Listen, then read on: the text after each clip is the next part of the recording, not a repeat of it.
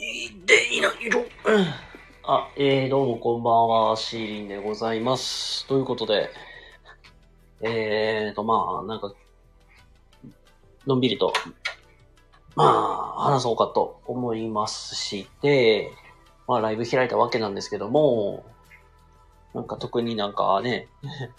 誰が来てるわけでもないですけども、まあ、まあ、うだうだと話していこうかなと思います。で、まあ一応ね、特になんか何かお知らせがあるとかそういうわけではありませんけども、ごめんなさいね、なんか、ここ最近ちょっと自分もなんか忙しくて、あんまり、ね、ワンオンワンっていう、まあ、対談とかもちょっとまだ、今現在ちょっと控えてる状態でして、で、まあ、今月中はちょっと難しいかなと思ってて、来月 ?12 月って、まあ、1年の締めくくりなので、なんかスペシャル対談企画みたいなのやりたいなと思って、まあ、その辺はちょっと考えてて、で、誰ゲスト呼ぼうかっていうの、もうなんかざっくりと決めてます。なんか12月の年末くらいになんかそんな話をで、なんかしたいなーっていうのは頭の中で今はこう、今現在、まあ構成を練っているところではありますので、まあもしなんか興味あるとか、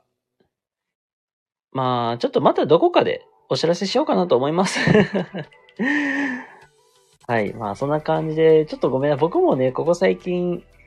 このまあ1ヶ月がちょっとほんまに忙しくて、あんまりね、そういうのできてなかったので、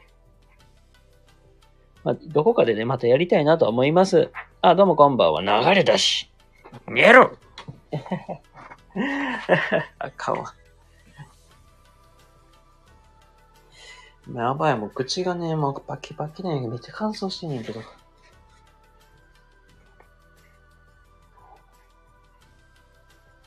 あれ、どこ行って、どこ行ったっけ？そう、今めっちゃ口がパッサパサなんやけど。これか。よし、これ、この中にいるわ。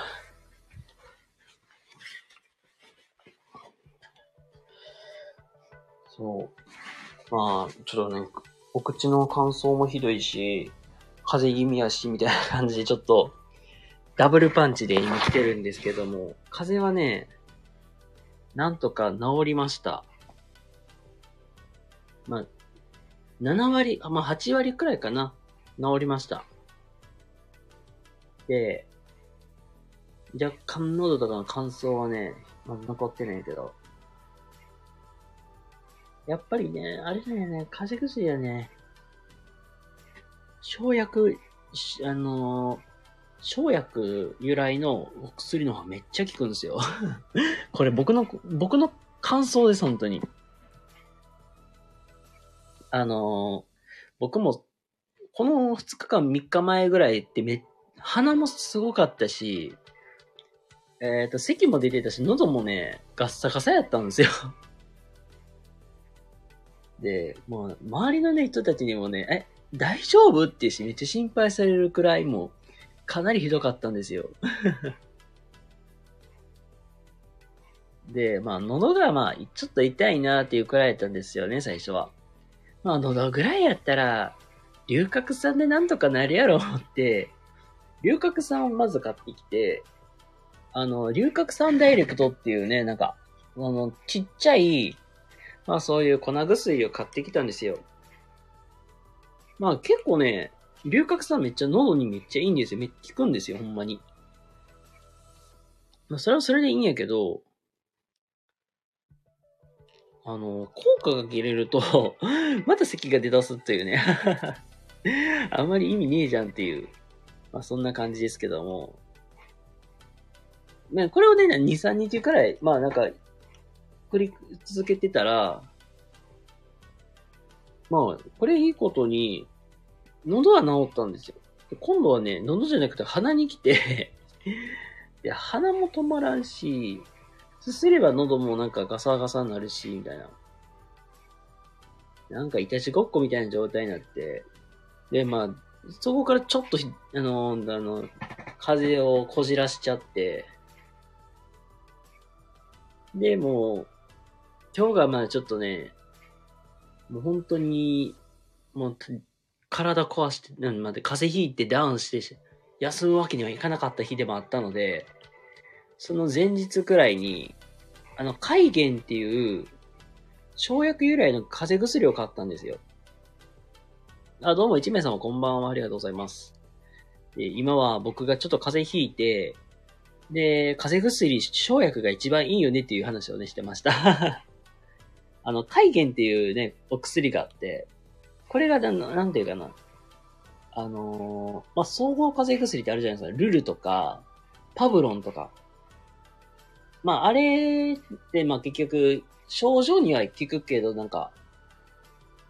な、な、ななんていうかな。総合風邪薬だから、まあ、いろんなものに万能には効くんやけど、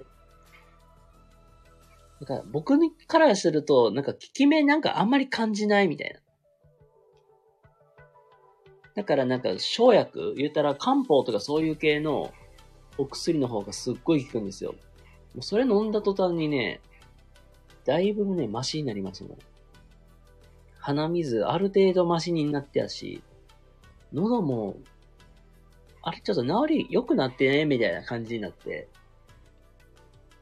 ね、まあ、抜群にめっちゃ効くっていうね。だからね、あの、一応総合風邪薬と両方家には置いてあるんですけど、軽い、軽めのやつはもう本当になんか総合風邪薬で済ませてるけど、もうほんまに飲んで早めに治したいという時はもう生薬由来のやつで頼ってますっていう。なんか、あとコフトカリュウとかめっちゃよかった。あの、総合風邪薬の成分と、生薬が、まあ、いい感じに配合されてる、そういう風邪薬があるんですけど、あれがすっごい効く。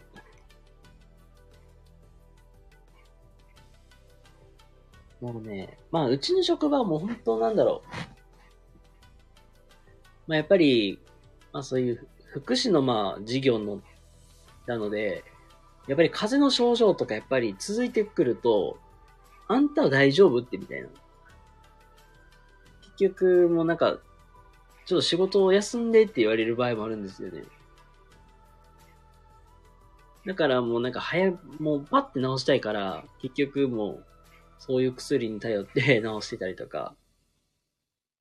するんやけど、まあ体調管理めっちゃ大事ってことですね。本当まあ要するに。まあそんな話でございます。あ、どうも皆様こんばんは、シーリンでございます。はい、ということで、なんか今はなんか風邪をひいた時の対処法みたいな話をしながら、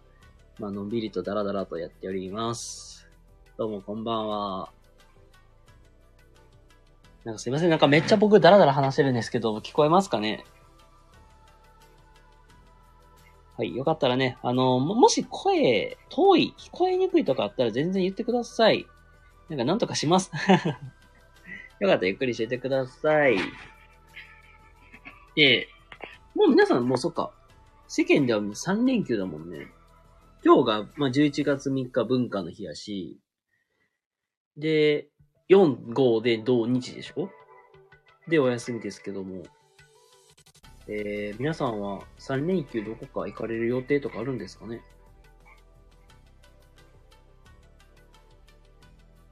いやーもう、あー、しまった、またテレビ見逃したし。まあこれは後で話すんですけど、まあ僕3連休、えっ、と、今日と明日と仕事なんですよ。あ、どうもこんばんは。ありがとうございます。よかったらゆっくりしててください。皆さんの3連休の、えー、過ごし方について聞いております。はい。僕がまあ今日と明日と仕事なんですよ。で、休みは3連休の末日だけなんですよ。まあそんな感じで仕事なんですけども、今日は今日で、えー、大草原の中を走ってました。大草原ってどこやねんって話なんやけど、あの、ま、まあなんか、なんていうかな。なんか、なんちゃら運動公園みたいなのあるでしょ？なんかそういう、東京とかで言ったら代々木体育館みたいな。ごめん、なんか全然知らんからさ。なんか適当に言ってへんやけど、まあなんかすごい、なんかでかい運動公園があるんですけど、まあそこになんか大きい芝、芝生のなんか広場があって、なんかそこでね、あのー、スポーツイベントみたいにやってたんですよ。まあいろいろあって、なんかまあ、言うたらなんて、なんていうか、陸上系の、まあそういう陸上競技とかのもあったし、なんかチャリンコみたいのもあったし、テニスもあったし、みたいな、まあいろいろあるんやけど、なんだろうな。まあ面白いのがさ、まあ子供たちが、まあ僕子供と関わる仕事をしてるんですけど、まあなんか子供がチャリ、このチャリンコ乗ってみたいって言ってね、二人乗りのチャリンコをね、指さしたんですよ。ああ、め、まあいいやんって。乗ってきなよって。二人乗りのチャリンコって基本的に息が合わないと、バランスが、まあ、悪くなるし、なんか進み悪いしみたいな、まあ起きるんですけど、なんか、二人で苦戦しながら、ああ、難しいな、みたいなのを見ながらなんか、おーおーおーって、それを楽しみたくて僕、まあ外で見守ってたんですけど、なんかね、チャリがね、サイズ合わなかったんですよ。おー、まあ、サイズが合わないっていうことは、息が合わなくて、まあ転びそうになった時に、まあちょっとまあ怪我しかねないっていう、まあちょっと安全面の部分もあったんで、ああ、なんだ、だかそこのチャリンコのスタッフさんが一緒になって、まあ行こっかなって、あちょっとお手伝いしていただいたわけなんですよ。まあ、それはそれで、まあ僕、まあちょっと外で、ああ、頑張ってこーいで、ね、あの、送り出すのはいいんですけど、うん。その時にね、子供をまあ、A、じゃあ A 君、B 君、C 君と言ってまして、A 君と B 君はまあ、自転車乗り、チャリンコ乗りました。で、C 君はね、まあ、まあ、低、まあ、低学年のお子さんではあったんですけども、自転車乗れないから僕乗らない言って、僕は見、見とく言って見てたんですよ。まあ、見る分は全然いいわと。まあ、どんな顔して帰ってくるのが楽しみやね、見ながら待ってたんですけども、で、その C 君が突然言い出したのが、追いかけたいと言って、チャリンコ追いかけるんかよ、言って。で、で、僕の手引っ張って、さっそうと走り出しました え、チャリ追いかけて追いつくわけないやん言いながらも、走ってました まあ、きつかったわ。ほんまに。今から追いかけるのかよ、思いながらも。結局ね、もう疲れて途中で、あの、沿、沿道で見てました。まあ、なんやかんやしながらね、まあ、過ごしてたわけですけども。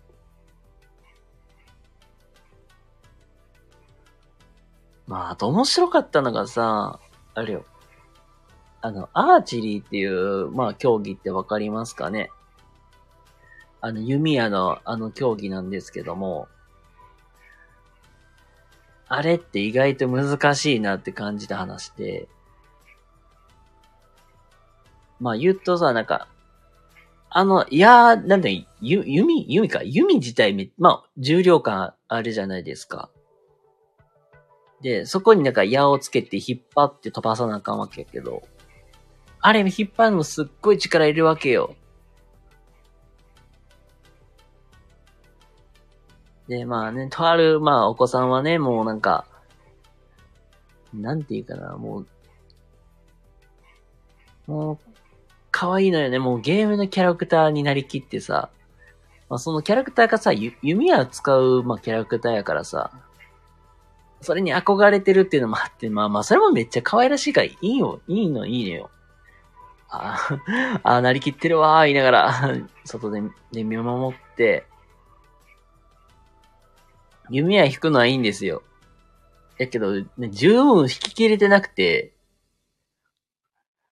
あの、ご想像つくと思うんですけど、引き切れてないから結局矢が飛ばないんですよ。カン。スポっていう感じの。なんというか、で、本人的には飛ばしてるつもりやけども、多分頭の中ではね、なんかゲームのキャラクターが思いっきり、まあ、引っ張って勢いよく飛んでいくのを想像してたけど、なかなかね、飛ばないから、なんかその時のギャップ感っていうのがね、あるのだろうなと思いながら、大丈夫かなとか、ちょっと心配にはなりましたけども。まあなんかそんな、そんな、こんなね、まあ今日は一日過ごしておりました。まあし、ね、結構暑かったね、今日ほんまに。なんか、もうこの時期だからさ、なんかそこまで暑くないかなと思ったんやけど、ね、結構暑くて、結局なんだろう、僕、羽織、羽織ってた MA1、ね、なんか汗めっちゃ染みてたんですよ。おかしいなっていうくらいなんかめっちゃ染みとって、普段やったらその、外の、あの、生地のとこについてき、なんか汗なんでつくことないのにめっちゃついてたんですよ、その今日は今日で。めっちゃ暑かった、本当に。まあちょっとそこに関してはすごいびっくりしてました、今日は。まあそんな感じで今日はなんか暑い一日でもあったかなーっていう、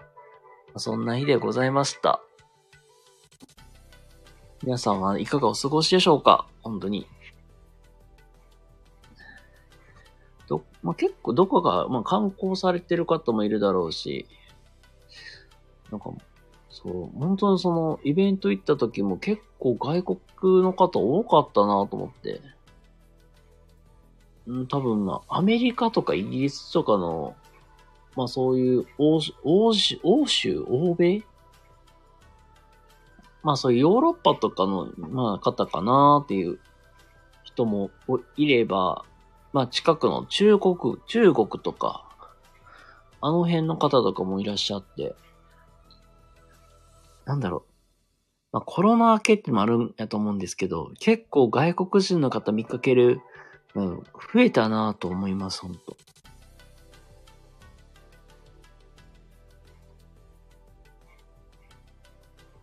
まあ、なんだろう。まあね、子供を連れて行くのには関してはすごいいい機会かなとは僕は思ってはいるんですけども。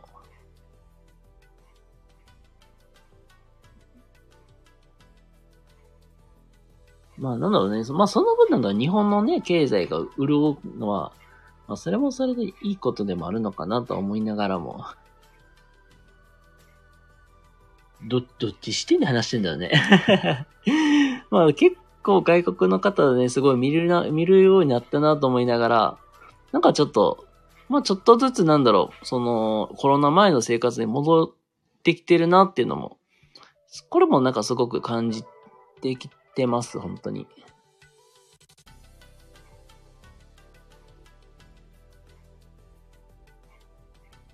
まあね、なんか、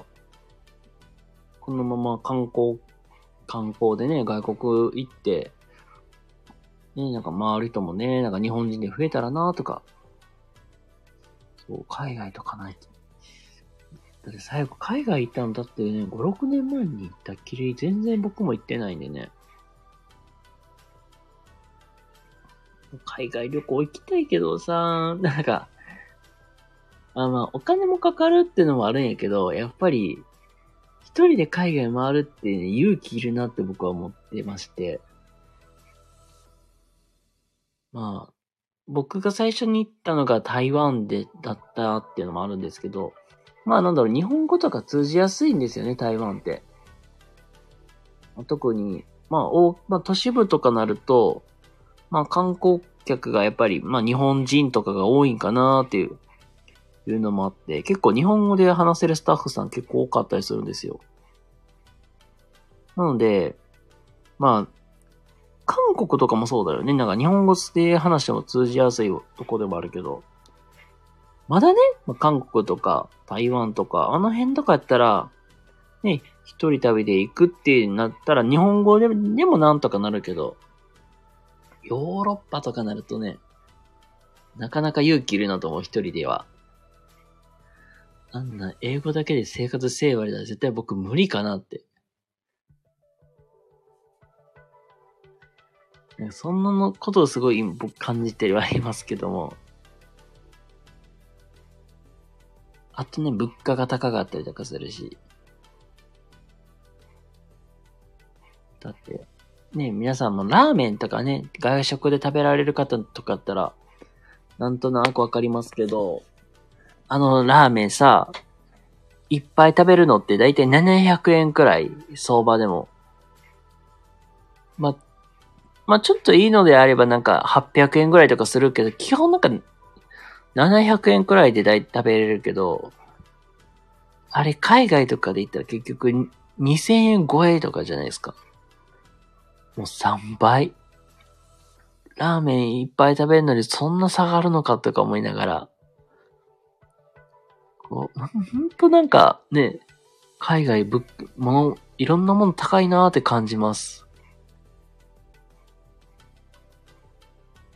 まあ、生活も大変だろうなと思ったし。あ、どうも、一名さんもこんばんは。ありがとうございます。ご挨拶遅くなってすいません。よかったらゆっくりしててください。今はね、皆さんに、えっ、と、3連休、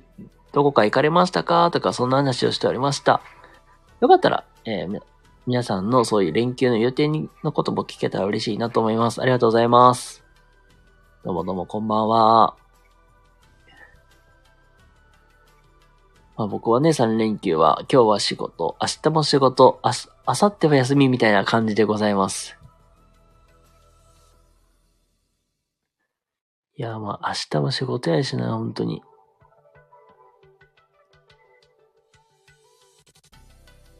まあね、まあ仕事、まあじゃあ仕事ですけども。なんか皆さんなんか仕事になったになんかご褒美とかって作ってたりしますか？例えばさ、花金とかも、まあ金曜日もそうやけど、まあ今日、今週であれば木曜日ね。木曜日一週間頑張ったっていう時のなんかご褒美みたいなで、なんか用意してたりするんかなとか思って。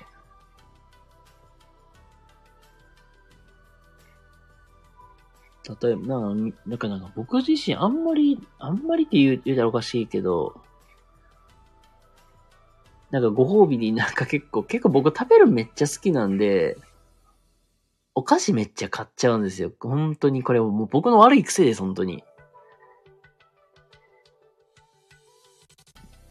だからね、多分ね、僕の家計の、家計の管理僕もクソ下手くそなんですけど、あのー、多分ね、浪費してる大半が多分お菓子とかで消えてるんですよ。ほんまに。もうなんか、これもお金の使い方もったいないなって僕も、まあ思っちゃう部分ではあるんですけど、なんか、なんかどうしてもね、食べたくなるんですよ。特にちょっと塩気が多いものとかね。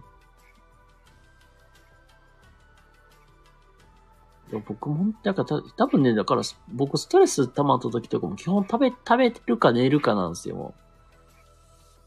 体を動か動かすってあんまりしてなくて、食べて、なんか、解消するみたいな。まあなんか爆食いとかそんな感じでね、なんか解消するんですけど、まあ結局それをして腹壊すっていうかそんな感じのね、悪いルーティンになってるんですけども。あー、ナミさんどうもこんばんは。ありがとうございます。どうもどうもご無沙汰しております。よかったらゆっくりしててください。今は皆さんの連休中の予定であったりとか、あと、僕のストレス発散法の話をしておりました。いや、お久しぶりな感じですね。そうですね。お久しぶりです。あんまり、ごめんなさい。あんまりね、配信も見に行けてなかったりとかしてまして。ありがとうございます。本当によかったらゆっくりしててください。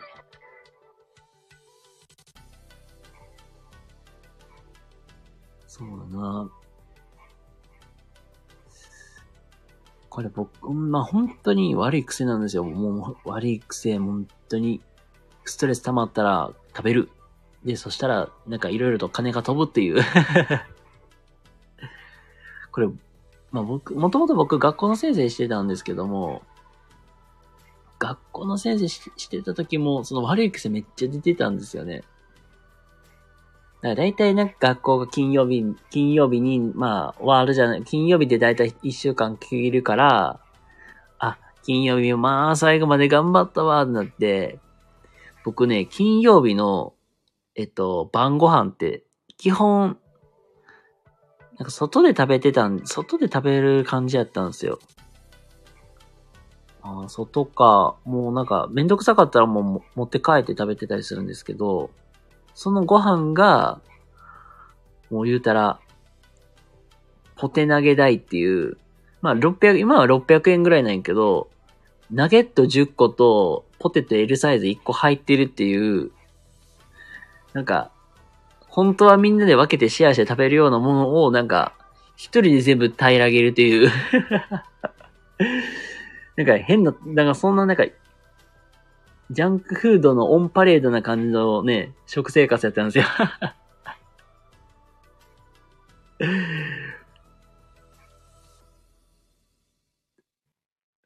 でもこれがね、毎週続くわけよ。で、これ、そうそう、でも若いから大丈夫なのではって思うやん。って思うやん。あのー23の時の健康診断で、あ、ちゃうあれは違うわ。あれは酒の飲み方悪かったから、かな。若干ね、太りました。あの10キロくらい太ったかな、1年で。まあ、ストレス太りみたいなやつですね、もう。本当に。前でも、だって、新卒前で60キロもなかったんかちゃうかな。で、やっぱりストレスでね、めっちゃ、ほんと食べちゃう、食べ、食べるから、結局、なんかもう、太るんですよ。太っちゃったんですよ。若干、じゃ、若干ちゃうでしょ。だからね、今でもそうやけど、あのー、あの、22とかの時に比べたら体重はね、ほんと、まあ、10、まあ、10キロ以上太ったよ、僕。本当に。それがね、やっぱり、女性とかやったら、皮下脂肪で済むけど、男性って内臓脂肪でね、やっぱり、出ちゃうから。いや、それが一番いいのよ、ナミさん。体重が変わってないのが一番いいの、本当は。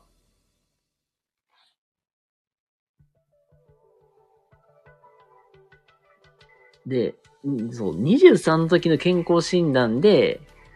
僕、あの、肝臓、肝機能弱まってますよって診断を降りたんですよ。血液、血液検査されてした時に、まあなんかそういうなんかコレステロールがなんちゃらかんちゃらとかも出てたんやけど、けど、黄黄色の警警戒信号みたいなところで、肝機能弱まってますっていうなんか診断が書かれてて、おー、やばーってなって、まあ、肝機能がまず弱まってるってなったら、ちょっと飲み方気をつけたらいいかなとか、って思って、まあ、って思いきや、ね、あのー、結構飲み会行っても結局、自分の限界って、その22のなんか飲み会行った時のあの感覚で行ってるから、あ、飲むのが好きっていう、まあ、っていうよりは、もともと、まあ僕、僕が働いてたところが結構飲み会文化がすごいとこで、なんか、酒を継がれたら飲んで、相手に、まあ次返せみたいな文化やなんですよ。まあ飲み会もすごいあったから、よう行ってたんですよ。まあそこでなんだろう、飲み方知らない、なんかもう飲み方知らないっていう状態で入って、で、まあ、いろんな人から飲み方教えてもらうけども、結局自分のげん、まあ、その無理して飲みすぎとったから、結局なんだろう。まあ、知らず知らず肝臓を酷使してたってやつですね。今はね、お酒は控えてるんですよ。もう、肝機能弱まってるとかもうなんか、2年連続ぐらいずっと出てた、出てるし。まあ、っていう、まあ、結構僕自身もお酒もなんかそ、そこで飲むのが、飲み出したきっかけで、なんかいろんなお酒飲むようになって 家にも、なんかジンと、はい、あの、ウイスキーと僕両方家に瓶で置いてるんですよ。飲みたい時に飲めるように用で置いてるんやけど、あ今はね、もう禁酒してるから開けてないんですよ。酒を飲んでなんかストレス発散とかっていうようなタイプではないんで、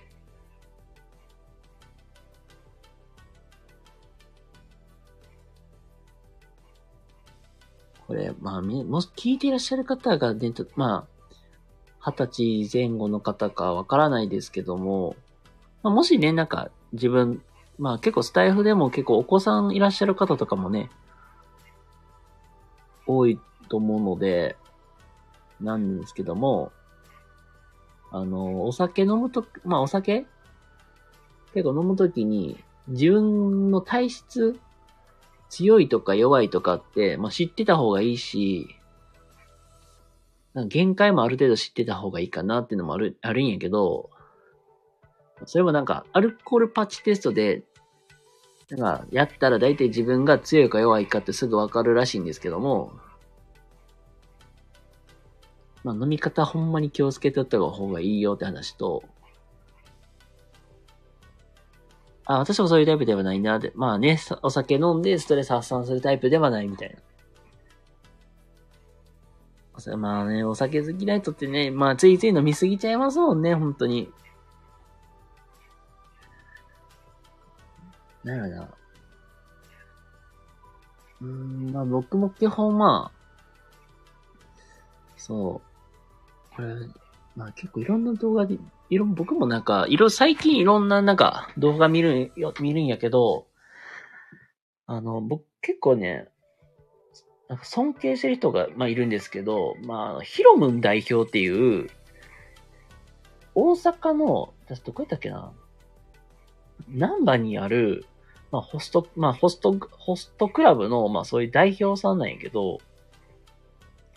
その方の密着動画とかでも、なんかすごいね、あ、いいなって思ってずっと見てるんやけど、前から結構、まず、新人ホストとか、若手の人とかにも、まあ結構教えている姿とかも見て、あ、こんな、こんな上司になりたいなと思って、まあ目標にして見てるんやけど、たまに、まあなんか酒癖悪い人とかもいるわけよね、やっぱり。まあ人間、や、まあホストも人間やから。だから自分の酒癖が、まあ酒飲んだ時のどういうリアクション反応するのかとか。たまにいるじゃないですか。酒飲んだら人格変わるみたいな。うちの親父がまさにさ、そんな感じなんですよ、もう。お酒飲んだら、もう、大事な話がしたくてもできないんですよ、もう。で、こうしたい、ああしたいとかもうなんか、うーん、過去にやったんが、何やったっけなそう。妹、まあ僕、まあ妹が下に二人いるんですけども、まあ妹の進学の話とかもするときも、結局、なんだろう、まあ、まあね、高校生の女の子とかってもう反抗期じゃないですか、もう。思春期真っ盛りで。で、私、まあ、こういうの、まあ、こ、ここの、まあ、ここの学校行きたいとかね、うんやかんやら、まあ話するけども、まあ、それがもうなんかもう、話した途端に気に食わんみたいになって、で、もそっからもう、なんかちょっと喧嘩になったりとかね。まあ、結構まあひどかったんですけども、そういうのも見るとね、なんか酒癖しとかんとやっぱり後々大変やしな、みたいな。っていうのもあるから、基本的にはなんか、あ、んまり外で飲まない？特に限界、特にもう大学生とかもそうやけど、限界知らないとか、あと無茶な飲み方して、まあ、ね、あのトイレでレバースする人もね、たまにはいたりするんやけど、うん、なんか、なんかそこも、だからね、大学もさ、あんまりね、まあ学生一人一人にはさ、まあそんなこと言わないけどさ、まあそういうのもきちんと教えるのもね、親の役目でもあるから、まあそういうのもちゃんとしてた方がいいかなと思ってたりする。まあ特に女の子もそうやけど、あの、女の子もやっぱりね、そういう酒の席とかなると、やっぱり、変なとかが手出してくるやつもいるんで、もう居酒屋でなんかもうグループでお酒飲ん、まあ初、はじ、初のお酒を飲むんであれば、もう居酒屋じゃなくて、もうバーとかで、もうなんか、バー、本当になんか知ってる人と一緒にバーで飲んだ方が、まあ安心かなって。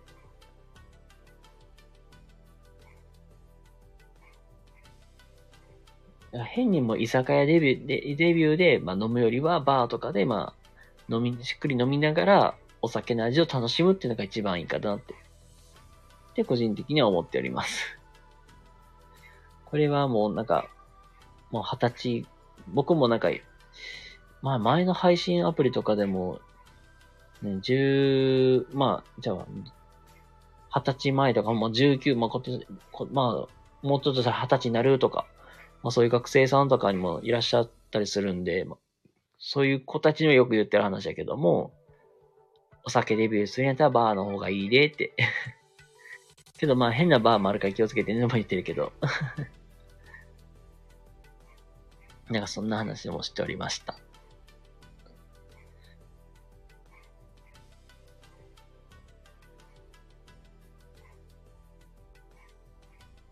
そう。なんかまあ、この年になって、なんかやっとなんかハイボールめっちゃ美味しいなっていうのを感じるようにはなりました。結構ね、居酒屋でもさ、ハイボールって置いてると思うんですけど、僕、ハイボール初めて飲んだのって、23なんですけど、まあ、職場の飲み会の時に、なんかみんな飲んでたから、あ、ハイボール飲んでみよう思って頼んだんですよ。なんか初めて飲んだ時のハイボールって、なんか、消毒の匂いがすっごいきついっていう、あの、感想だったんですよね。なんか、アルコール感強みたいな。なんかすすっげえ飲みづらいって感じてたんですよ。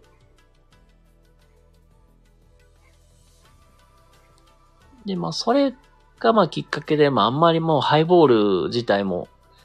た、頼まないようにしてたんですよ。で、で、まあ去年かな。あ、じゃあ、正月や、今年の正月くらいに、なんか、えっ、ー、とね、青っていう、誰だっけキングヌーン、じゃあ山田、山田隆彦やったかなと、まあなんか、そのなんか、キングヌーの人が、なんか実際に青の CM をしとって、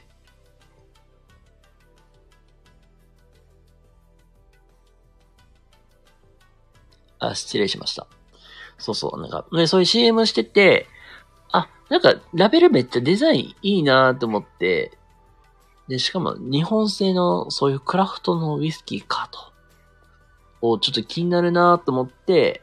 あの、買ったんですよ、青を。で、それで、まあ、炭酸で割で、ハイボールで割って飲んで、めちゃくちゃ美味しかったのが、まあ、きっかけで、で、まあ、それきっかけでちょこちょことね、あの、家でも飲むようになってました。ハイボールはね、なんか、ウイスキーにもよるね、なんか本当に。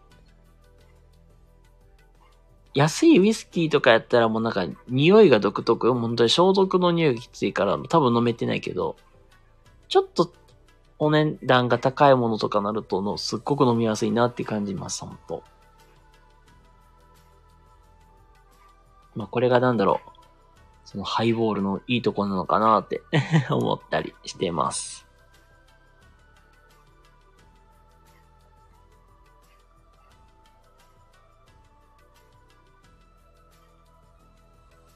ハイボール。で、今はね、ちょっと、まあ、禁酒っていう形で飲めてません。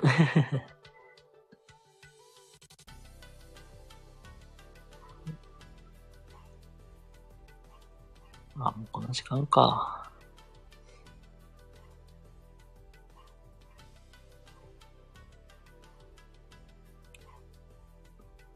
ああ、そんな感じで、でも僕も明日朝早いんでね、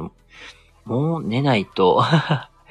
実は今日じ、ね、寝坊して 職場行ったんで、なんとかね、間に合ったのは間に合ったんですけど、あの、結局、なんか定、定時が8時45分からスタートなんですよ。で、ギリッギリについて、なんとか、なんか、遅刻にならずには済んだんですけど、もう起きた時には、なんか8時とかで やっば思って20分くらい準備して行ってました、ほんと今日。やばかった、本当に。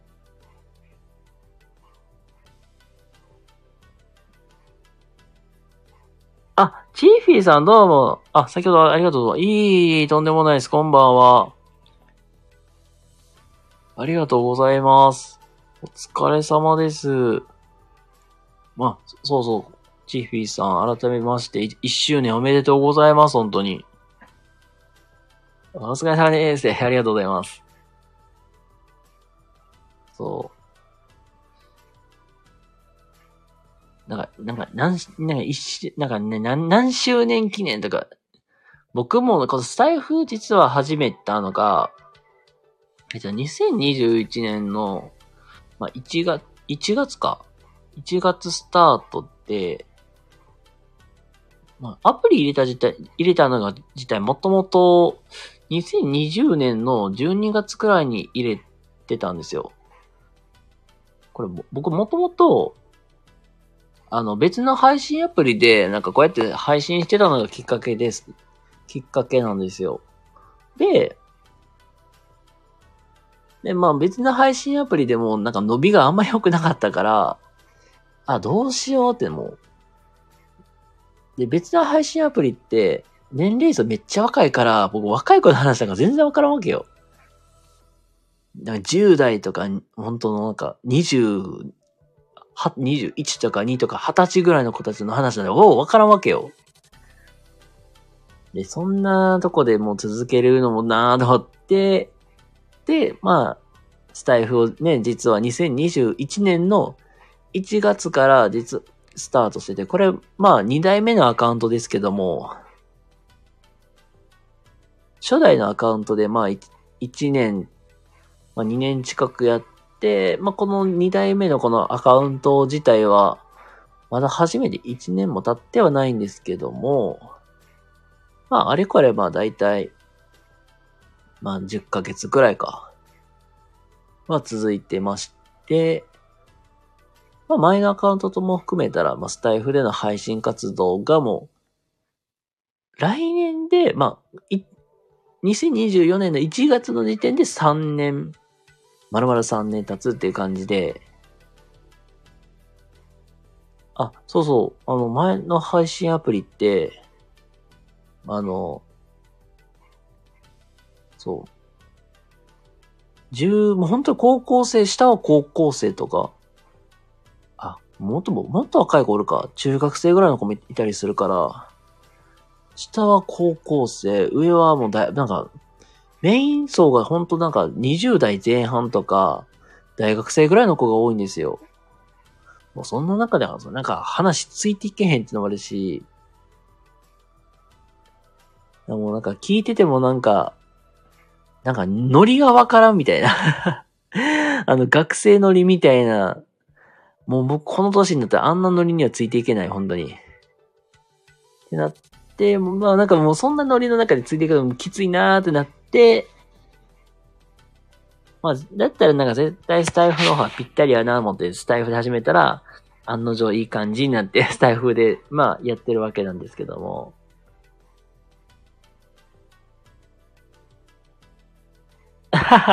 そりゃそうですよね。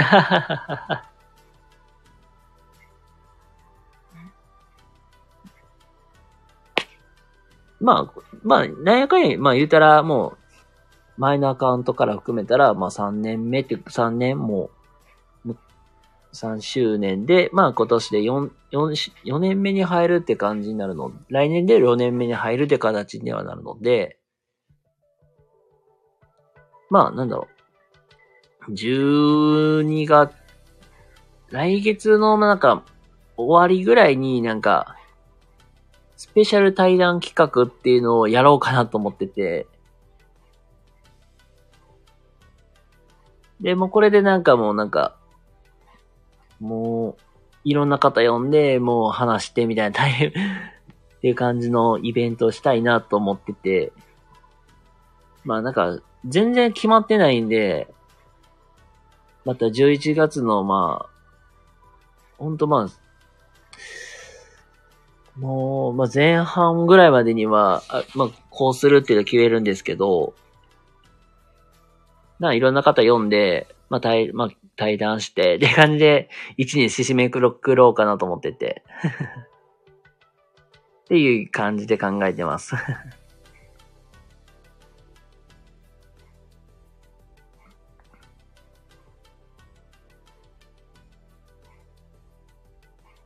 多分ね、なんか、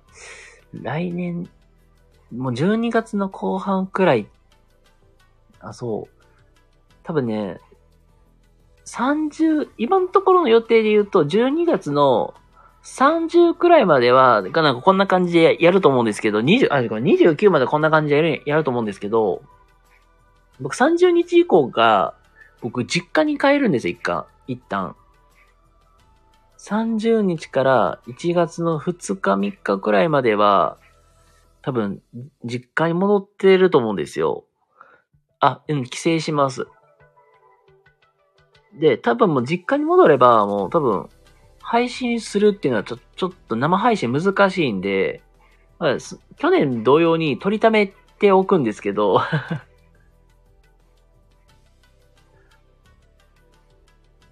で、まあ一応なんか、ブラブラ、なんか散歩する時間あったら、そこで撮ったりしようかなとは思ってます。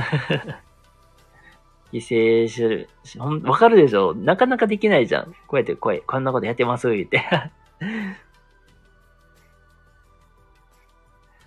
で、多分、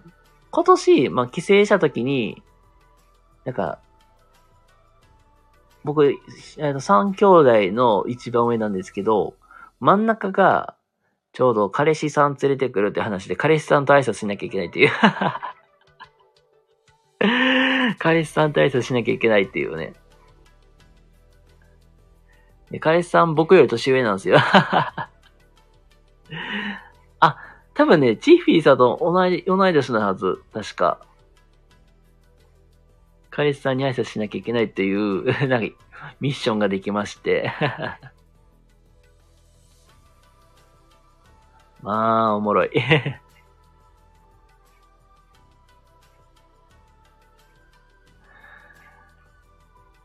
まあ、そんな感じで、なんか、挨拶しなきゃいけないとかね。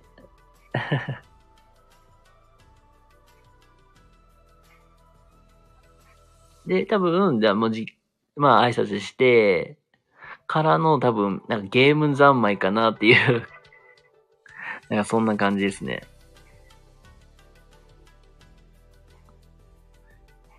そう、ミッションです。ほんとミッションなんよ。で、こういうところで あのゲームいいっすよね。ないよって すげえな。で、で、もうこういう、こうなると、大概言われるのは、あんた、彼女ぐらい連れて行きなよみたいなやつですね。こういう時って。まあ、辛い。もうあるあるですよ。まあ、あるあるなんです。あるあるです、本当に。いつから言われてる？もう、去年はなかったけど、まあ、もう、だいぶ前から言われてるな。ああ、マジで。学生の時からもちょこちょこ言われてたし、本当に。なんだろうね。なんか、出会う場とかきっかけも、そんな前から、まあ、ことの流れから言うと、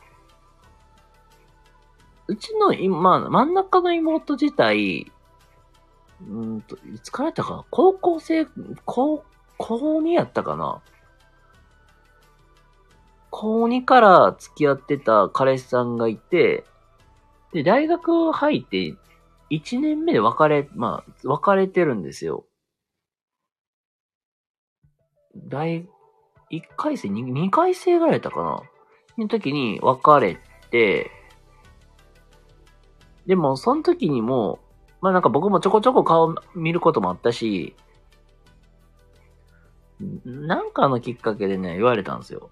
あんたもいい加減作りなよ、みたいな。で、まあその時、まあ大学生の時って、あんまりそう僕はさほど気にして、気にしてはなかったけども、やっぱりなんか、4年生くらいになって、やっぱり、ああ、ちょっと、ね、そういう人欲しいなーってなって、一時期やってたことはやったんですけど、まあ、うまいこといく、うまいこといかなかったことが多かったし、そもそもなんだろう、僕自身、あの、ね、もうこれもめっちゃいろんな人が言われるけど、めちゃくちゃコミュ障やったわけよ。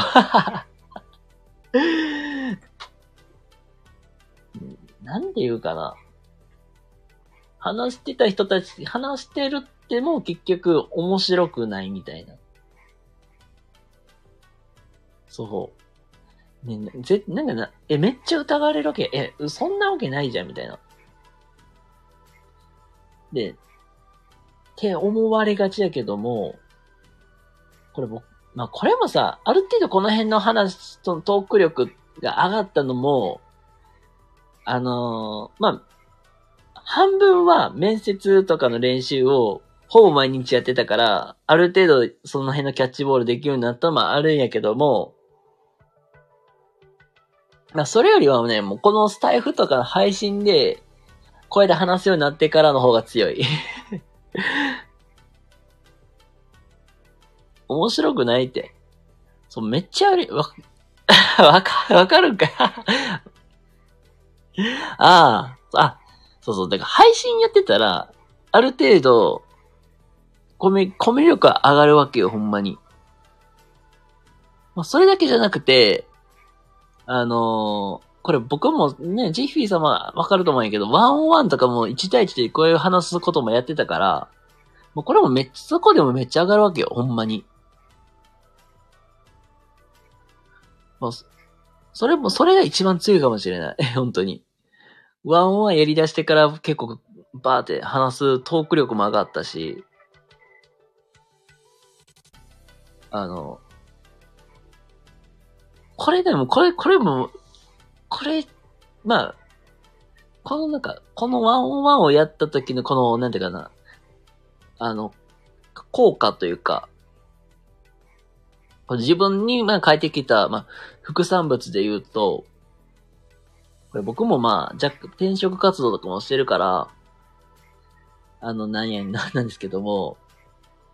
転職活動とかも基本ね、会社さんのことを調べるじゃないですか。この会社こんなことやって、あんなことやってるみたいな。まあ、調べていく、いくじゃないですか。で、大体なんか、その会社さんのつのこととか頭入ってるから、話切り出せるわけですよ、こうパンって あの、御社でこういうことやってますよね、って感じの。で、そ、そこ切り出した時の、相手のの乗ってくる感みたいな。これはもうなんか、これもワンオンワンやってた時の、もうこれ本当に副産物ですね、本当相手をより楽しませること自体はできるっていう っていう効果はほんまにあります、マジで。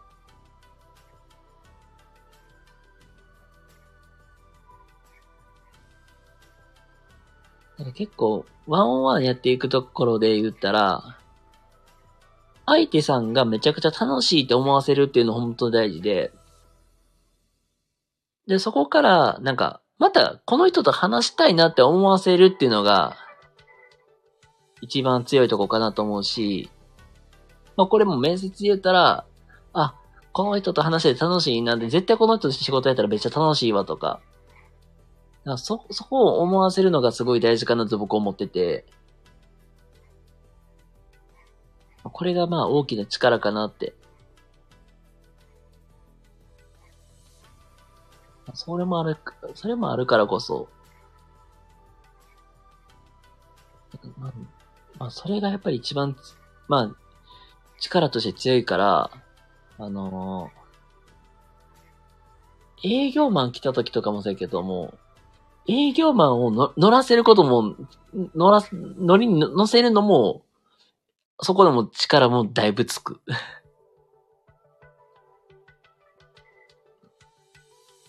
これも言うたらさ、あの、基本、まあ僕がさ、営業マンと関わるってなると、なんかのそういう求人媒体とかの営業マンとか、あと、なんかそういう、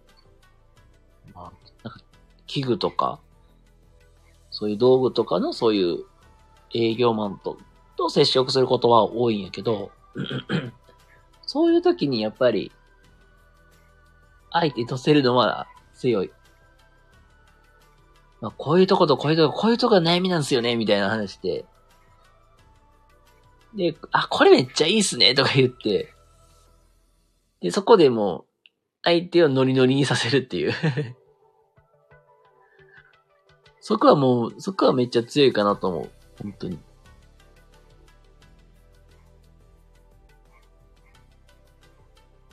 でも本当にそ、で、それでも食いつかせ、食いつかせることもできる、もうやっぱあるし、まあ、営業もある程度ね、相手の反応を見ながら、あ、この人多分契約取れ、契約難しいなとか、なるから、まあ、そこのの相手の気も、感情を乗せさせるっていうのも、まあそこも力かなとあるし、まあそれがまあ結局、まあ、なんかいいご縁みたいな形になって繋がったりもしたし、まあほんとなんかそんな感じでなんか、結構ワンオンワンとかこんな配信していく中で、ついた力でめちゃくちゃでかいなって本当思ってます、僕は。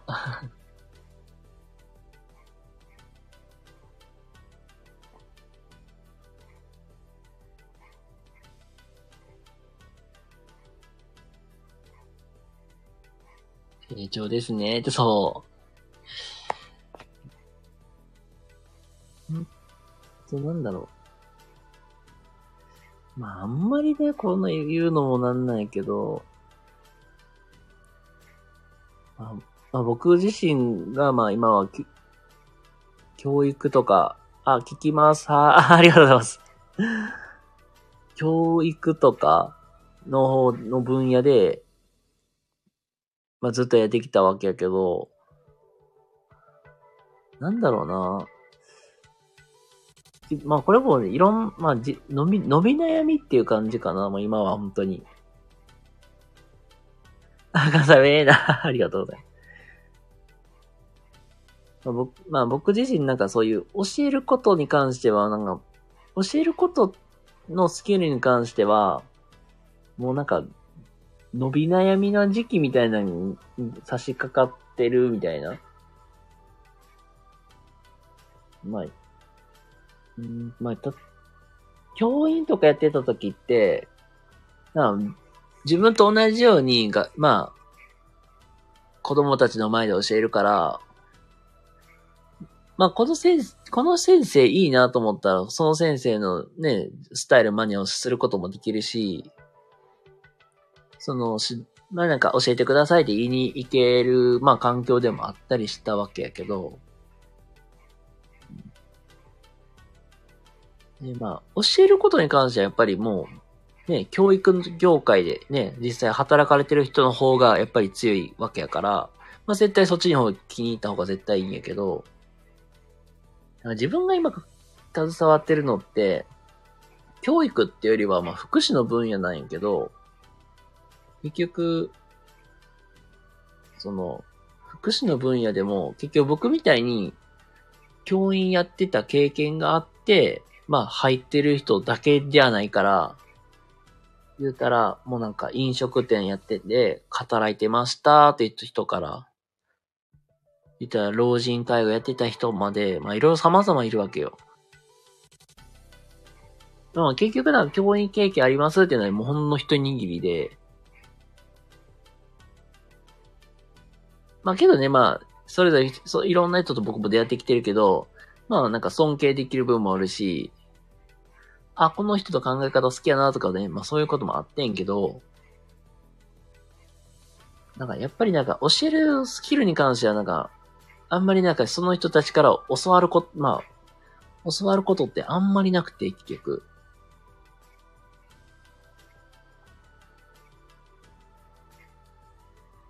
いるわけよ、で。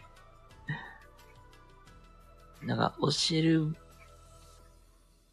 なんか、おし、な、なんていうかな。これ僕がまあ本当に仕事で意識してる部分になるんやけど、なんか基本なんか、今日の 1, 1時間の授業で、最終的に子供たちにはこういうことを、を身につけさせたいって、まあゴールがあるから、まあそれに向か、向かってなんか物事って順序立てていくみたいな。なあ、言ったら、じゃあ、例えば、うん、まあ、1年生とかであれば、なんか、8たす3とか、なんか7、7たす5とかみたいに、答えが10以上になる、えー、数の計算の方法を考えようを、考えようみたいな、があるんや。まあ、まあ、それが、まあ、それを、それの、なん、もう、そ、例えば、それを、なんか、答えを計算する方法を考えようとなったときに、まあ、ゴールとして結局、あの、えっ、ー、とね、結局、なんか、まあ、例えば8たす3とかであれば、3って結局2と1に分けられるよねって。で、8にあと2をつけたら10になるし、そこに後で、あと10、10足す1をしたら11になるよねって、いう感じで、10の、10を作って、10を作ってから、じゃあ、残りの部分を足そうみたいな。っていう感じで、結局なんか、計算の仕方をなんか、こういうやり方があるんだって、っていうのを身につけさせたいわけよ。まあ、ゴールとしてここがあるわけやから、そうそう、逆算していきながら、じゃあ、例えば、あ、8ってあと2足したらいける10になるよねって。え、待ってよ、じゃあ3って2でわけ、あ、なるほど、みたいな感じで、だかそんな感じでやっていきたいわけよ。やけど、なんか、もういろいろ見てきたら、え、目標何にさせたいの？とか、なんかそれこそなんか、まあ、この福祉とかの分野とかなってくると、まあそういう生活の辺の、まあそういう習慣、生活習慣も教えていかいくのもまあお仕事やから、じゃあ例えば、もうこれはもう、え、この人何考えてんのとか思ったのが、何だっけな。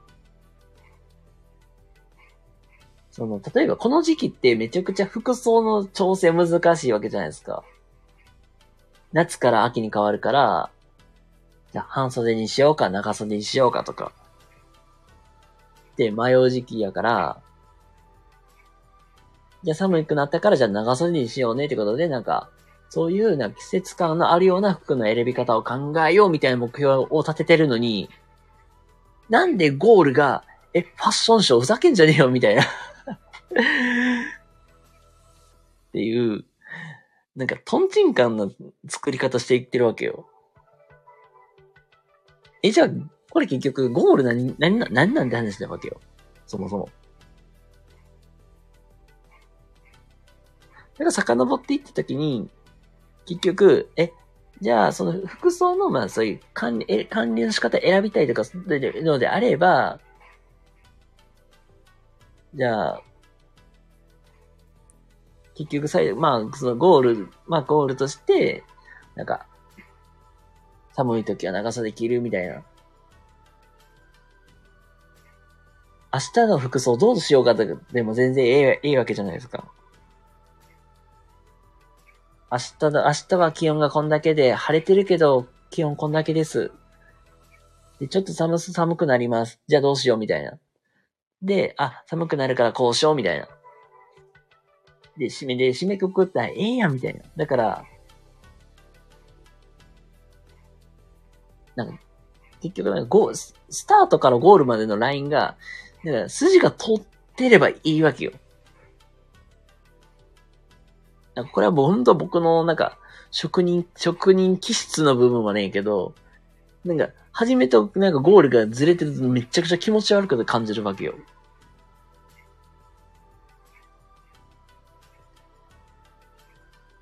で、それもなんか、もう結局、スタートとゴールがずれてるから、あ、なんか気持ち悪いな思った、思うこともあるし、あなんか結局なんかもう、楽しければええっていう考え方もなんかもう僕もようわからないみたいな。え、楽しいこと、楽しければいいっていうのも、まあ間違いではないけど、まあだ、中身が楽しければいいけども、結局、じゃあ最終的なゴールってそこに落とし込まなきゃいけないよね、みたいな。結局なんかスタートとゴールがずれてたら意味、意味ないし、みたいな。そこに持っていくのが仕事じゃないのとか思いながら、そこがすごくむずがゆく感じるわけよ。そうそう。だから、だから意味がないわけよ。結局楽しいっていうのはいいんやけど、それ、それは間違いない。それは間違いないかなと僕は思ってて。けど、中身が伴ってなければ意味ないよねって。正しいわ、キャーキャキャキャキャキャー、もうこれはいい。けど、じゃあ、やってる内容が、じゃあそれにそ、内容が、ちゃんと一本の筋で通ってなければ意味ないからないと。だからそこが両方満たされないと意味がないんじゃないって僕は思ってて。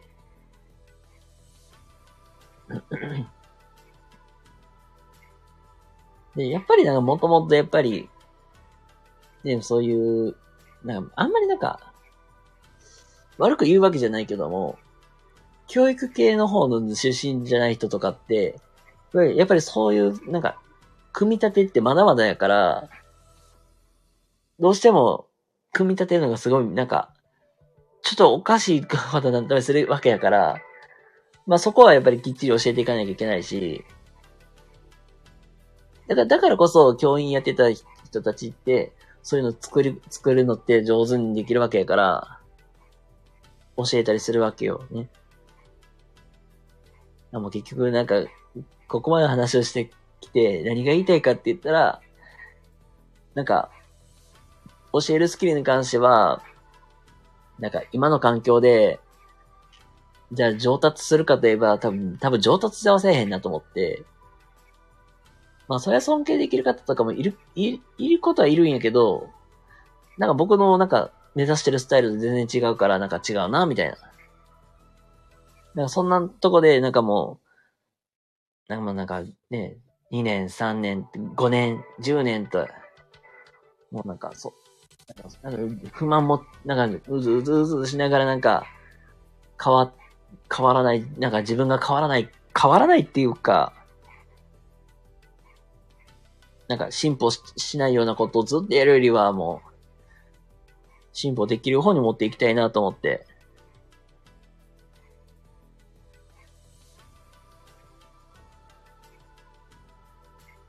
だから教員とかってもう結局もう歴を重ねていけば、まあ、やっぱり色の先生方のそういうスタイルも勉強できるから、まあそれこそ自分の引き出しは増えていくけど、結局、まあ、自分の引き出しは増えていくけど、結局、なんか、まあなんだ、引き出しって言っても結局その単発単発みたいな。うん。だから言うたらなんか、なんか、ポー、ポーカーっていうか、ポーカーっていうか、カードゲームするときにさ、ジョーカーが出たらなんか切り札みたいな。ああいう感じの単発のカードとか切り方とかは覚えられるけど、本質的なじゃあ、プロ、ものの組み立て方って全然勉強できないよなってなって、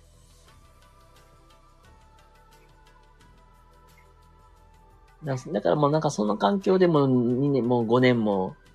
10年もなんか時間無駄にして過ごすよりはなんかもう、じゃあもうなんか新しいところがいいのかなと思って。で、ってなっするとじゃあもう新しいこと挑戦するしかないかなって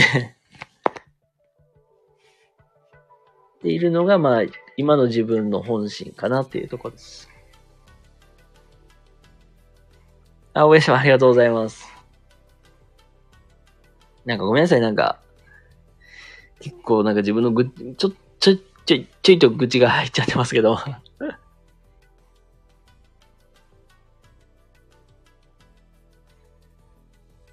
なんか別になんか教育に対して情熱が消えたとか、今の仕事が楽し、楽し、た今の仕事がめちゃくちゃ楽しくないってわけではないけども、なんか自分の将来考えたときになんか不安やなという部分。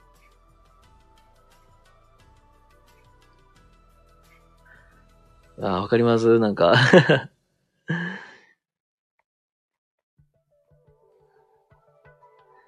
その自分の将来考えたときに、結局自分のスキルってこんだけみたいな。うん、まあなんか本当に、まあ、例えばですけども、まあ、悪い話で言うと、じゃあ、例えば会社が潰れました、なって、でじゃあ、そうなった時に、結局もう、今の会社に残ることはできないから、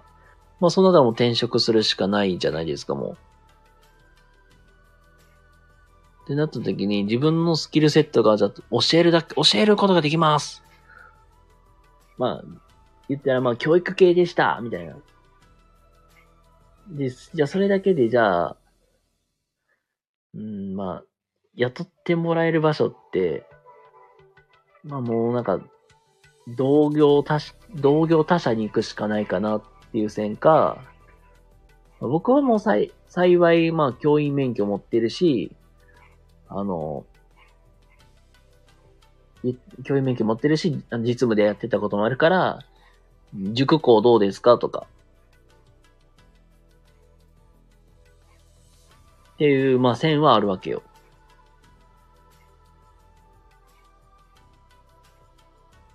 まあ、まあ、実際ね、塾校のね、あの、オファー来た、来たこともあるよ、実は。けど、なんか今はなんか塾校はあまり興味がないっていうのもあんねんけど、あの、塾校って結構僕のイメージ的にはなんか受験生のあれをイメージするから、これはなんか、世の受験生に対してすごいなんか反感買うようなことしか言わないんやけど、え？塾、塾入って、え、じゃあ例えばのは東大？でもいいし、京大でもいいんやけど、え、いい大学入る意味って何？みたいな思っちゃってさ。別にそこまで、まあ別に目指すのも悪いことではないけど、まあいい塾入って、まあじゃあいい大学入って、まあいい就職先とかそんなもうどうでもよくねみたいな。ごめんなさい、これは。え別に、いい大学入ったからって言って、いいなんか会社に入れるわけじゃないし、そもそも、いい、大学がなんか、まあ、いい大学入らんといい就職先に入れないっていうのはもう昔の考え方すぎへんみたいな。だから、これもなんか、そうそう、このスタイフはああったんよ、本当に。なんか大学生の子が、まあそういう話をしてた時もあったんですよ。いや、そもそも就職、これもなんかもう、これも学生に 当てはまることやけど、なんか、かっこつけんなよってこう言いたくなるんですよ。何、お前何、何、何かっこつけてんの思って。その、仕事で言うたらなんか、しっこけたくない、失敗したくないから、なんか、その、仕事選び迷ってますみたいな。自分が、じゃ例えば、土木の方がいいの、土木の方がいいのか、運送がいいのかみたいな。で、まあ実際迷って、実は迷ってるんですよということとか見かけて、いやいや、いやいやいやいや、待てよって。いや、迷ってるんですって言うんやって、やればいいやもって。で、なんか、うまいこと、なんか、の、うまいこと乗って、じゃあ、なんか進む、まあ、うまいこと、なんか乗っていって、なんか、伸びていけばいいなとかって考えてるけど、いや、一年目なんてうまいこといかないことの方が多いしなって。だってうまいこと乗っていかへんのは当たり前やし、失敗するの当たり前やし、とりあえず、なんか、とりあえずやってみろよって話よ。かっこつけてる暇があってあるんやったら、とりあえずやって、盛大こけろって言って言ってます、僕は。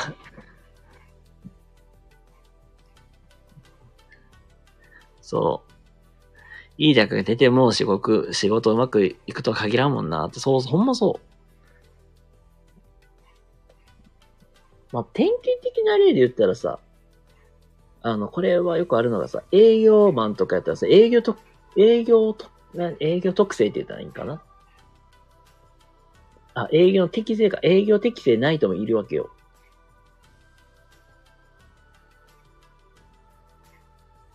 だから結局、なんか、そういう、企画営業がいいのか、コンサルがいいのかとかって話もあって、とりあえずじゃあ、やってみたいいやっていう話を。で、それでまあ、失敗したこけたって全然いいし、みたいな。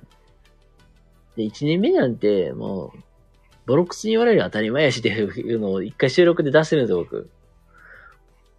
ボロクソに言われて、コテンパンにやられながらもなんとかやっていくんやって、みたいな。で、それで自分の力になっていくわけやし、で失敗してもとりあえずいいからと思って。向かんかった向かんかったで転職したらいいしって話だし、とりあえず、かっこつけようとすんなっていう話をした、しました、僕。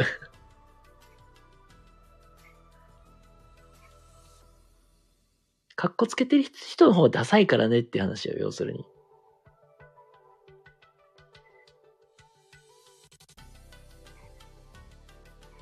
そう、本当になんか、なんかよくあるじゃん、なんか、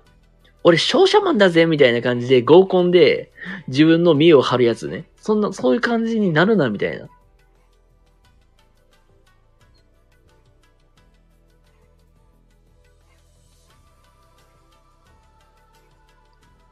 僕は、しょう、だから、で そうそう、だから、だから大事なのは、そこ、そこで何をどう頑張ってきたかがすっげえ大事な話であって、その自分のなんか肩書きなんてそんなんどうでもいいって話なんよ。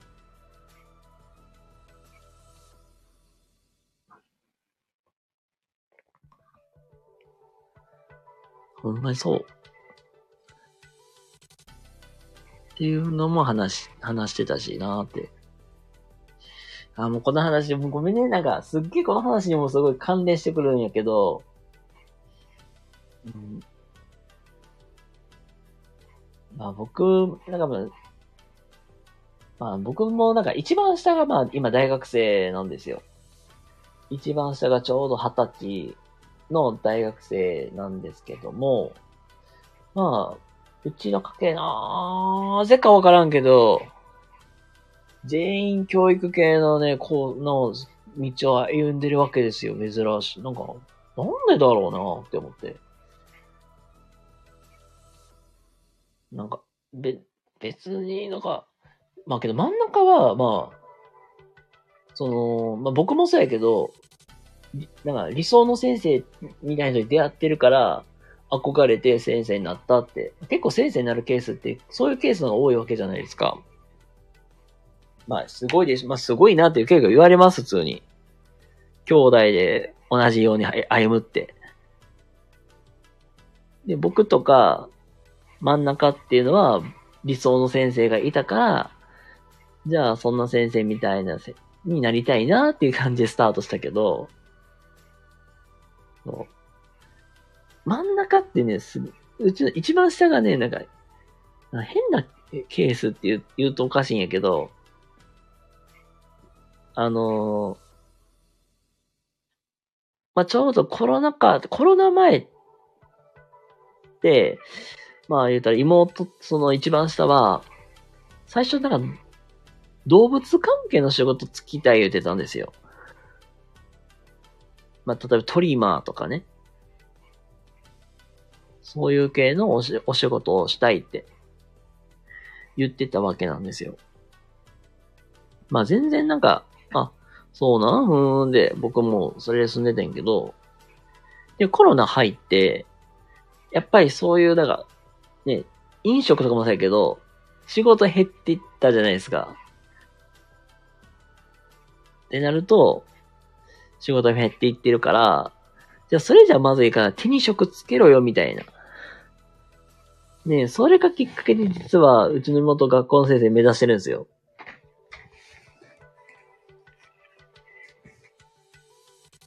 で、まあ、正味なんか、一番下も一番下で、うん覚悟あるんかなって話じゃないけど、まあ、学校現場ってね、今教員不足だから、うん、まあ、とりあえず、どんな人でもいいから学現場に来てくれって、まあ、そんな状態なわけですよ、もう。そうなんですね。ね。まあ僕、で、まあ全然なんか、ね、教員、まあ、教、まあ教師の仕事って、まあやりがいがないわけではないんですけども、けど、思ってた以上に厳しいわけなんですよね、本当に。なんかわからん、なんか文科省がなんかわからんけど合憲かけて、なんか大規模なイベントするとかいう馬鹿げたことをね、考えてるんですけども。なんか、ね、まあ魅力ある仕事であることには変わりはないけども、なんか、単純に、資格さえ持っていればね、学校の先生なんてなれるみたいな。なんかその、なんか、そういう簡単に考えて、つきそうで、なんか僕はすごい怖いなって感じるんですよ。これも、これも、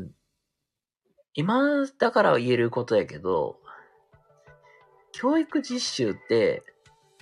単純にね、1ヶ月で実際学校に行くわけやけど、実習って結局、学校現場の、なんか、いい面しか捉えられないようになってるわけよね。例えば、子供と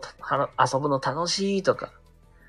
まあ、授業考える難しいな、けど、うまく伝わったら楽しいな、みたいな。っ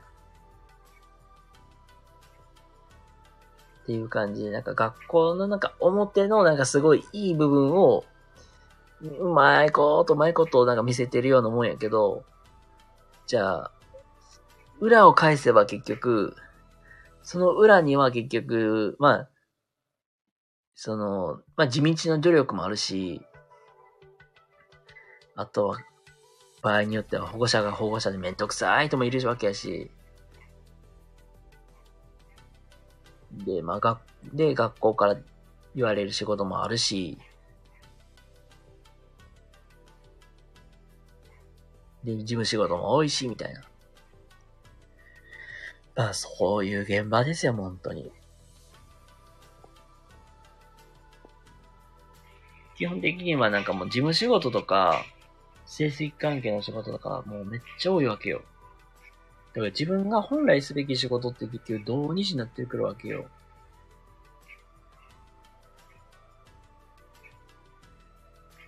で、まあ、土日やから結局、実習やってた時って、土日基本的にね、まあ、休もう覚えは休めたし、で、別になんかもう、少々、なんかもう、ゲームして、なんか、のんびり生活してても全然いいんやけど、いざ現場に入った時って土日休みなんてないわけよ。で、その土日の間に、なんか、やるべき仕事をやらなきゃいけないみたいな。っていうことをしとったわけやし。なんか、それって結局自分の仕事の仕方は悪いからとか思ってたわけよ、最初は。土日とか休みに仕事があるっていうのはそういうことやと思ってたけど、全然意味が違うわけよ。結局、仕事の量が多すぎて、処理しきれへんから結局家でやってるわけ、わけやっていうのも、全然わからんくて 絶対もう並大抵ない人が、じゃあ自分の休み削ってまで仕事やる人なんて、そんそんないないと思うんですよ、ほんと。で、結局、なんかもう、もうこれもや、休むこともでき、休まれへんし、もう、まあ、場合によってはもうなんか、深夜までとかね、うん、なんか準備、準備するだけでもだって、深夜起きてやってたり、やってたりもしてたからさ。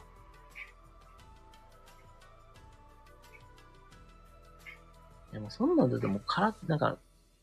生活リズム崩れるし、本当に。生活リズム崩れ放題やったし、なんか、気づいたらもうなんか、夜の 10, 10時ぐらいに、なんかもう倒れ、ベッドで倒れ込んで寝て、夜中の2時とか3時くらいに目が覚めて、で、仕事をしだしたりとか。それがなんか慣れてきたら今度はなんか、深夜のなんか、2時、なんか1時ぐらいに一回起きて、で、ちょこちょこやって、寝て、4時に起きて、みたいな。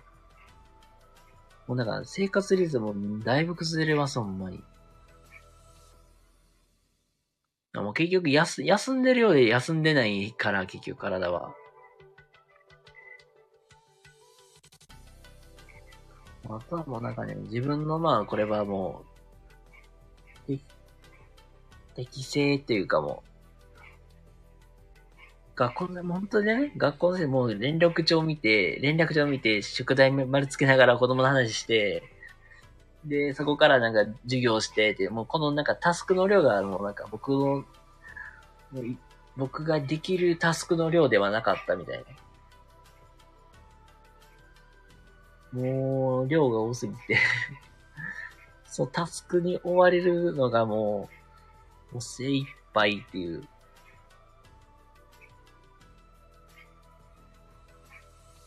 なんかもうそれで結局ね、大変だったっていうね。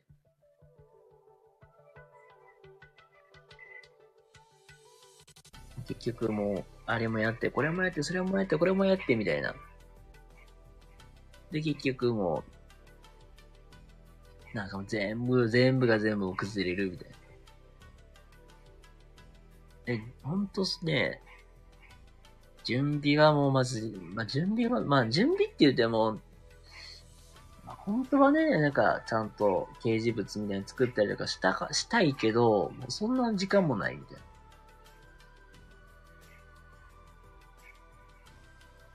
基本だって学校でやる仕事って、なんか持ち、持ち出し、現金なものは絶対学校でせなあかんかったから、それこそ何をしてたかな。うんと、何してたかな。成績処理とかもそうやし、丸、テストの丸付けとかも基本もなんか学校でしてたし、その学校で丸、なんか、もう丸付けて、その、成、なんかその、手帳に、い、あの、点数書きたいけど、手帳基本外出し、出したらまずいから、もう基本もその辺のことに関しては学校でやるようにしてて、っていう感じかな。まあ、保護者対応、保護者対応とかも多かったから、保護者対応の方とかも学校でしてたから、結局自分のやる仕事、まあ、本当に授業の準備とかも結局家で帰ってからやるしかなくて、まあ、そんな感じでした、本当家に帰って、やっとなんか採点し直すみたいな。採、じゃあ、帰ってやっと授業の準備するみたいな。けど、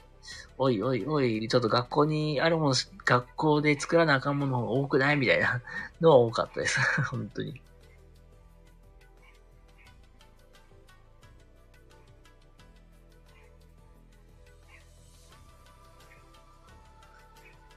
でもそういう、そういう準備を深夜の1時とか3時とかにやってたわけなんですよ、これを。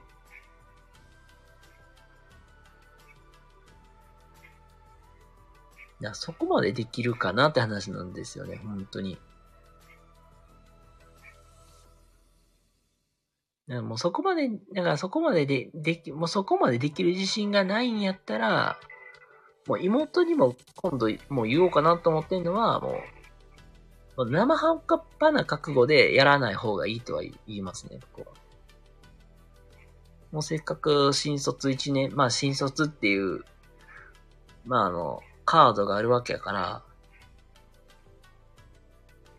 その、ポテンシャル採用で、もうなんか、会社で働くっていうのが一番かなと思ってるし、まあ全然教員の仕事が悪いわけではないけど、でまあ、覚悟がないと、その仕事できひんでっていう、自分の時間を犠牲にしてまでできるかなってとこなんですよ。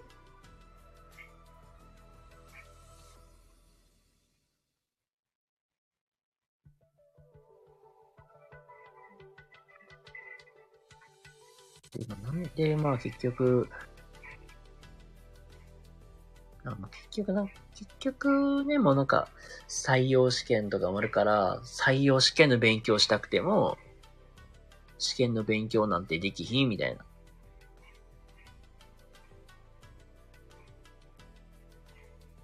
まあなんかもう結局、まあ試験の勉強もなんかなかなかできひんとかいうそもそもこそその労働環境を変えない限りは、採用試験の勉強なんて教えること無理でしょうみたいな。まあそんなことも多いんですよ、本当に。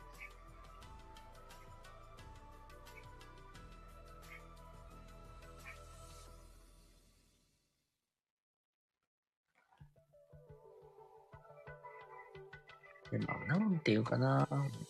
当に、妹も、まあ今は、これは僕、まあ実際で僕が妹に買ってる部分で、まあ一応現役合格してます、イエーイ。みたいな感じで、まあ唯一妹に買ってる分はそこなんですけど。僕はまあ一応現役合格してるから、まあその夏休みのに採用試験の勉強なんて、や、することはなかったんけど、まあ、妹がまあまさに今そういう試験で勉強しながら今仕事をしてるから、もうすごく大変そうなんですよ、もう。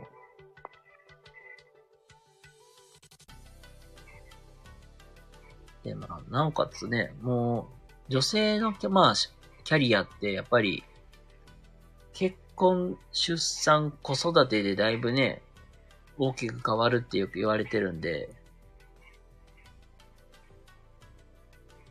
まあ、妹も仮に結婚しました。まあいい、まあそこはいいとして、じゃあ出産しますってなった時に、学校の、まあ講師の場合って、一旦退職せないといけないんですよ。まあ要するに講師って一応契約社員みたいな感じだから、一旦契約社員やから契約切られなきゃいけないわけよ。で、それこからまた、まあ、ある程度落ち着いてからまた復帰するみたいな。だからその間の、なんか、育休がないわけなんですよ。育休とか。そういう、まあそういうのがないから、実際にも試験合格して、まあ正規になりたいとは言ってるわけやけど、結局、まあなんか正規になるにも勉強する時間が足りないみたいな。なんかもう、妹にもなんか、そこまでなんか正規こだわる必要ないんちゃうかなと思ってて、別になんかね、妹の年齢的にも、一旦外の世界見てもいいんちゃうっていう。まあ、そ、外の世界って言っても、まあ、き企業ってね、やっぱり子育てするときに育休制度整ってる部分もあるし、時短で働くってこともできるのが、もうそこが一番いいとこかなと思ってるから、まあ、そういう働き方もいいんちゃうとは思って な。なんでわざわざ、なんかそう、まあ別になんかね、教員の仕事続けていくのは悪い、悪いことではないし、まあ僕はもう続けれるんやったら続けてもいいけど、後々後で大変な思いをするくらいであれば、まあ違う分野もね、覗いてみてまた戻、戻るっていうのも一つやしなと思いながらね。なんか、そんな話をね、しております。なんかそういうこともね、話したいなとかって思ってます。